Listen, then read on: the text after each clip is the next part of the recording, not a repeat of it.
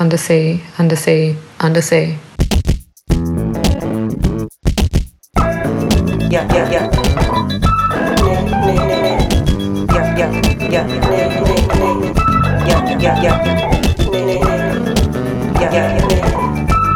Yeah, yeah, yeah. Nee, nee, nee, nee. Yeah, yeah, yeah. Nee, nee, nee.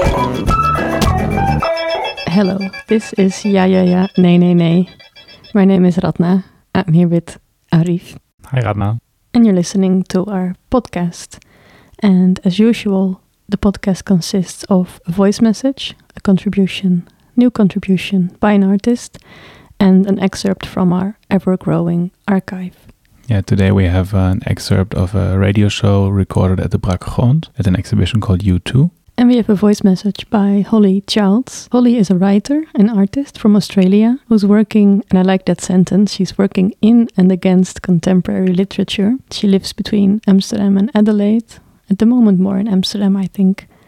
And we met earlier in the summer at the Botanical Garden, right in the center of Amsterdam, which is also a bit of the unofficial ja ja ja nee nee nee hangout.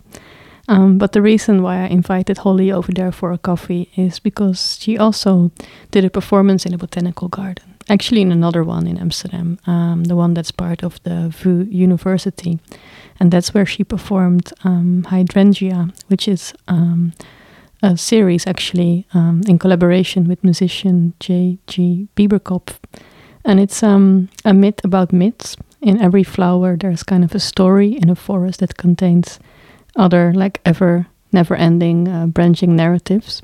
And i understood that there's also a record coming out based on this uh, performance series. But um, yeah while being there we talked a bit about uh, landscape and being in the netherlands and missing nature. And i think that partly inspired her um, voice message as well. So yeah maybe we should have a listen with that in mind. It's quite short very beautiful. And it's called Silver Skies and Silver Sea. This one is in two dimensions. Silver skies and silver sea, undersea, undersea, undersea. Impossible to retrace routes even hours later, though I know for certain Camp Granada's lake has alligators. And almost as impossible to see in real time the importance of leading to hours of recollection, finding often equivalent, unimportant, and not exact information that will rhyme. Not really interested in mining anymore. Tales you tell again, again, without writing them down. Sometimes texted, but mostly not. They leave a log. You say the same things again, again, and expect to see the perfect worked out version, but you only find debris, rubble, when you felt certain where you said it and to whom, leaky. No, you remember looking out the window, amassing several thoughts. No, that doesn't leave a trace, or talking to deny outside also doesn't leave a trace. When you search keywords in notes on Drive, the most outrageous is when you write it down on paper. You can see where in your mind's eye, but not which page or book. Even worse are bits from in that phase in which you spelt, like absolutely everything wrong as affectation. In that state of half knowing, without reference and no clue. To reconstruct in your own words what they said to you, betwixt erosion and what did she say? The Art of Fiction number 95, Cynthia Ozick, either embarrass or plagiarize. There's a storm outside. I wonder if you can hear it. Stuck in lines. Shh. As I understand or understood in practice, though it's not explained, poems don't have to mean, like a cloud in particular, like watercolors to love to spritz. Maybe they were meant to clearly mean, but I mistook. Lines for the mist, only the best bits. Print the working, for there'll be no final answer. Who said a poem, not a list, would be your next disaster? The afterthought and hindsight pro depicted as a pull. And through all this, I raise myself into the present day. P.S. This land doesn't fractal. You can't get up close to anything and find extra information. Is down to training sides versus elevation. At the edges, at the end, the land peters out. Silver skies and silver sea, undersea, undersea, undersea. That was Holly Childs. Her novel Greenhouse Parking is being published next year, and you can go to hollychilds.com to watch Blue Carbon Intertidal, a video that features music by J.G. Biberkopf. And if you scroll down, there is an image that says, If we make work that we're not interested in, it will feel like Netflix. Do you have Netflix? I don't actually. I have to admit, I mean, is this a general thing that people do that they share accounts and stuff? I think so. Yeah, so through someone else's account, I recently logged in.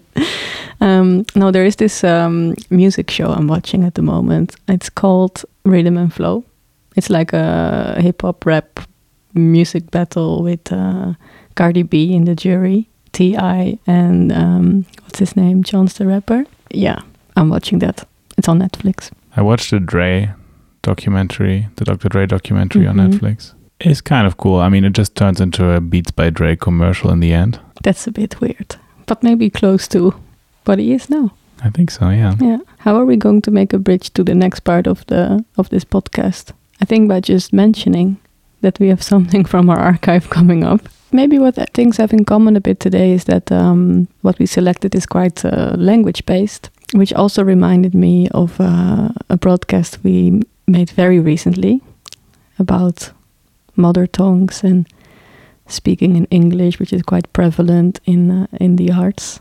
That one will be online soon. Yeah, we recorded a show at the reading room of the library in the Rijksakademie with uh, residents Özgür Atlagan, Salim Bayri, Lungiswa Gqunta, and Bert Scholten. I really enjoyed hearing other languages than English or also being able to speak. We both also spoke a little bit in our native languages, which was quite good to, to do, or yeah, relief even. Yeah, and I was reminded of that because in the um, excerpt that we're going to uh, play, uh, there's also some parts that are not in English but in Italian actually. Um, so it's part of a longer conversation that took place in the Brakke Grond, an uh, exhibition space or cultural space in Amsterdam that's dedicated to also uh, Flemish culture. And um, Ode de Kort, an artist from Belgium, uh, had an exhibition there called U2. That's not U2 as in the band, but two U's and then a T and a W and double O. Um, and I think it's important to mention that because in Ode's work uh, there is a big interest in language and also our um, bodily relationship to it. And for many years, Ode is collaborating with two letters, namely O and U, and they are kind of uh, accompanying her in her studio in different ways, as text, but also as objects that she's performing with or rehearsing with. So these two letters, these characters, become kind of personalities, and they are bended and shaped into each other. So you can become O, and vice versa. Um, so the conversation that took place was, with three people. Obviously, Ode herself was there, uh, and then there was Sara Giannini who curated the show, and Josse Pyl, also an artist based in Amsterdam, but originally from Belgium, who exhibited in the Brakke Grond before and who has also an interest in language, but not in a very literal sense, but more to thinking of how language forms in our inner selves and also what it does to our tongue and to our teeth and the movements of the mouth, for instance. So the part that we're about to play uh, mainly features uh, Sara Giannini, and I first asked her about this collaboration and how Ode's work is related to Sara's practice. I see our collaboration as a synchronicity or like as a beautiful coincidence because when the Brakke Grond approached me and asked me whether I was interested in working with Ode, I, uh, it was just a few weeks after I came back from a period of research uh, in the United States at Bard College. And I spent, during that time, I spent like four months um, speculating around the idea of the flesh of the voice. I mean, or at least that's how I call it. And I started this research um, reading about early um, um, mystical women who would, uh, like, I don't know, Hildegard of Bingen, for instance, who would um, really write about language in a very central, um, yeah, central, fleshy, uh, flesh in the sense of the flesh. Uh, She was flow. also a composer, right? She was also a Bingen, composer. yeah. Yeah. And she was uh, describing her ecstatic flights outside of, her, of herself, um, like a meeting with God, but like a God that is also the logos, God that is language. So it was like somehow an experience of going outside of the domain of human language, um, being in a then like being in a union with uh, divine language, and then like she would go, go back to the to the world, let's say. Uh, to the human language to reinvent it, to reappropriate it, and she, she like other uh, mystical women like her, she was really able to make space for herself in a language that was mainly manly dominated. Mm. And this was when, because this is, um, was it 13th, 14th, 13th, uh, century? 13th century. It's maybe good to mention Yeah. as people don't know about yeah, her. no, that's true. That's Yeah. important to contextualize. She was a German um, abbess. Mm. Abbess, I guess that's the right word. Um, and from this more kind of early examples, I started to research how, like, a lot of um, uh, women artists, uh, performers, uh, like in the 60s in the States, but also in Italy a lot actually, were uh, trying to kind of get back to this body of language. And that was also an occasion for me to go back and rediscover, if you want, like um, uh, fantastic Italian artists from the 60s and 70s, like Ketty La Rocca and um, Mirella Bentivoglio, who really were, in a way, creating this um, typogra- typographic bodies. And I shared, I shared these references with Ode because I, I thought it was like such a uh, such a crazy coincidence that I was looking at these works, and then while I was doing this, I received this uh, invitation from the Brakke Grond. So the first feeling, um, uh, going back to your question, the first feeling was like of, of a very lucky uh, encounter and coincidence. Um, so that was like how we met and uh, and I think the collaboration in this sense was uh, very uh, for me like very profuse, very beautiful because it it started from a familiar space, but then like it also opened up and uh, I don't know new dimensions and of uh, thinking about language. Uh, that is not only like the verbal or written language, but language in space, um, language as a shape. Um, so I really enjoyed these conversations uh, with Ode.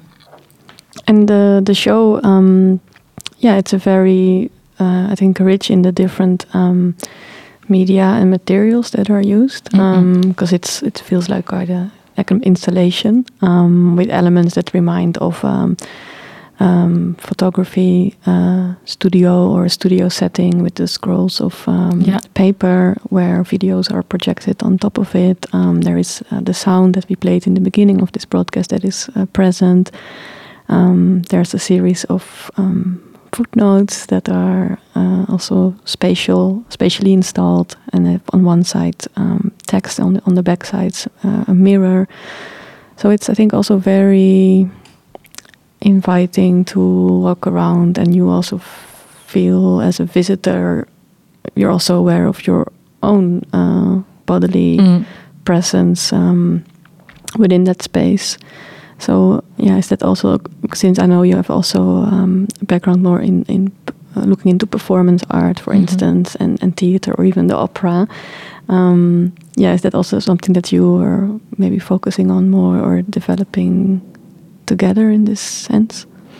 Um, yeah, I think somehow like we have discussed uh, quite a lot the idea of how uh, these words, these two or sorry, these two letters um, interfere somehow like with the formation of the self and formation of of identity uh, in between the self and the other, so the O and the U.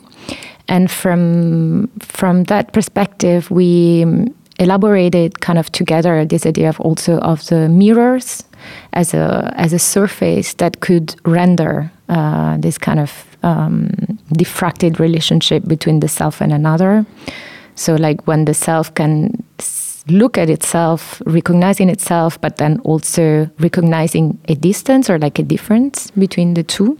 And I think in the way that the mirrors are installed, it's basically impossible, I think, to see your full body, or you can see your full body, but then in in different sizes, or it's, yeah. or like it's not a regular and, mirror. uh, yeah, and deconstructed. I yeah, think. yeah. They're actually um, compose with the idea of they start really low, so you can only see your toes, and then Mm. they become higher and higher and higher. So up until the end, then you can see your your lower yeah your legs like in the in the exhibition. But the other effect of that is also that yeah other parts of your body become cut out or cut Yeah. up. Yeah. Yeah, they come up, but dissociated from, let's say, the the verticality that uh, that usually keeps them together. Mm. So there is a moment of like recognizing yourself, but not recognizing yourself, which I think is quite interesting, and it plays also with uh, what what with what is written in the back on the back of the mirrors, like this again, this invitation, like you too to you, uh, where all the uh, really addresses um, the visitors, like the use us. Yeah.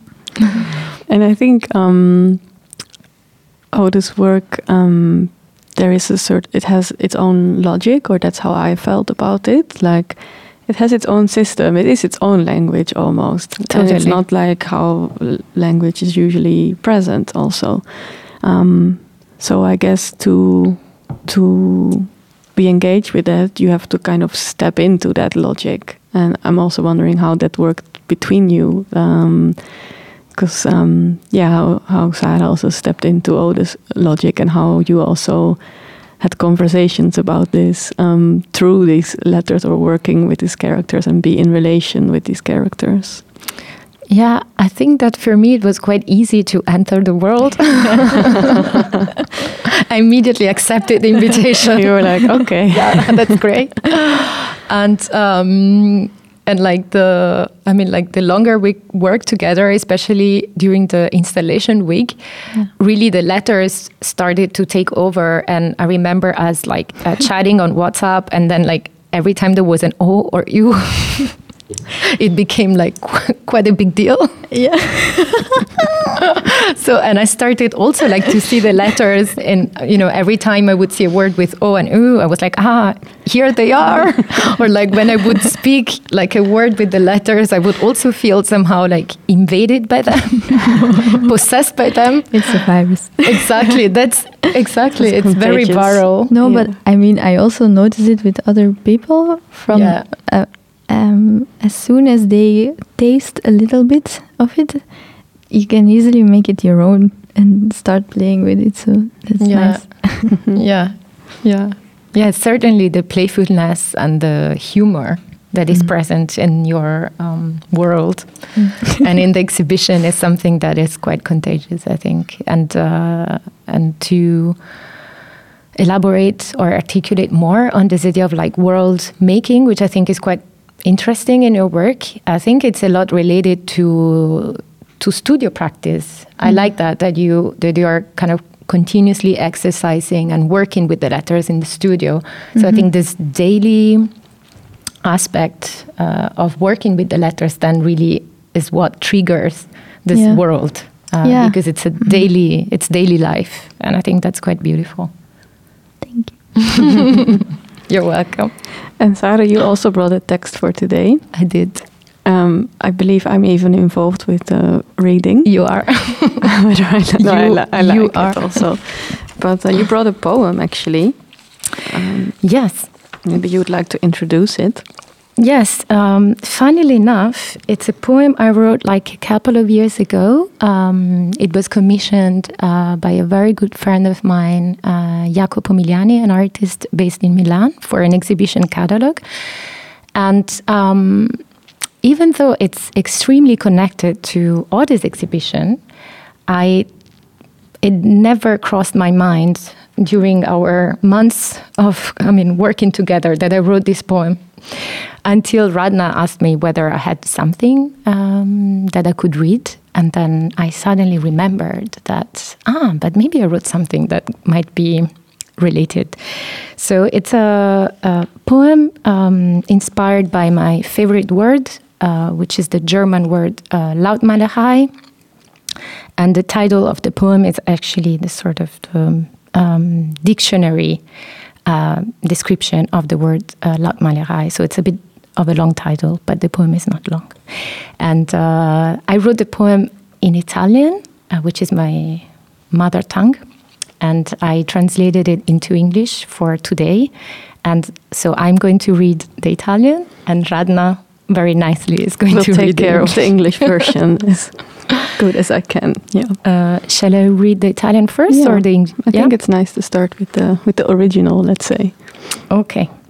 So, uh, Lautmalerei, tedesco, uh, onomatopea in italiano, sostantivo femminile, composto di laut, suono, e malerai, dipinto, letteralmente dipinto di suono. Lautmalerei, lautmalerei, lautmalerei, lautmalerei. Denudati per me, dipinto di suono. Sguscia via, sfruscia di lato, schiacciami. Louder and louder. Togliti le vesti, i doppi sensi, le maschere, il trucco. Nudo, ti voglio nudo. Che bello accarezzare la pelle d'oca delle tue parole, gli, spiccoli, gli spigoli gutturali della M, la morbidezza curva della A. Aperta, ciccia. Che piacere gelido bere cocktail con tanti cubetti di U. Scivolo sopra il nero lucido dell'inchiostro, indossando guanti di seta bianca.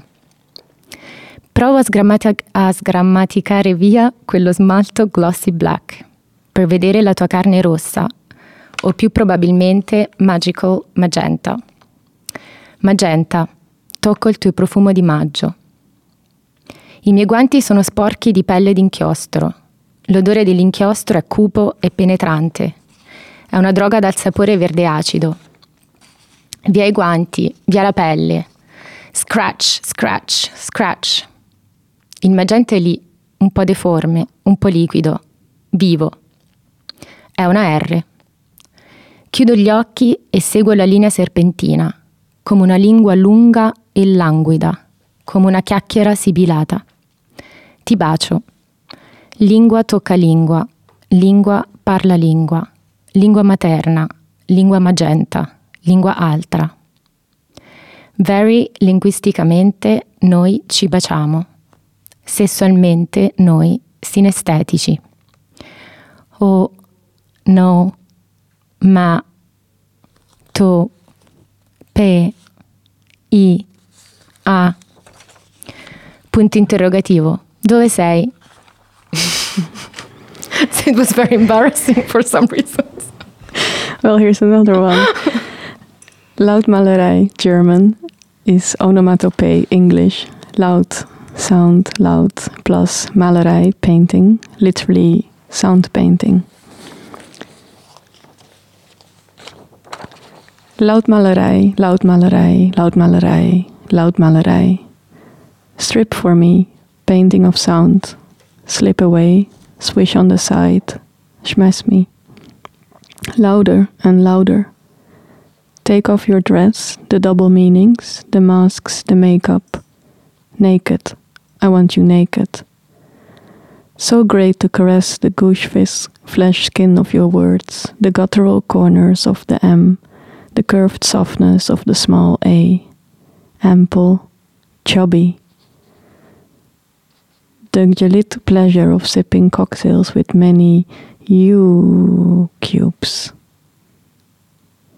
I slide over your glossy black ink, wearing white silk gloves.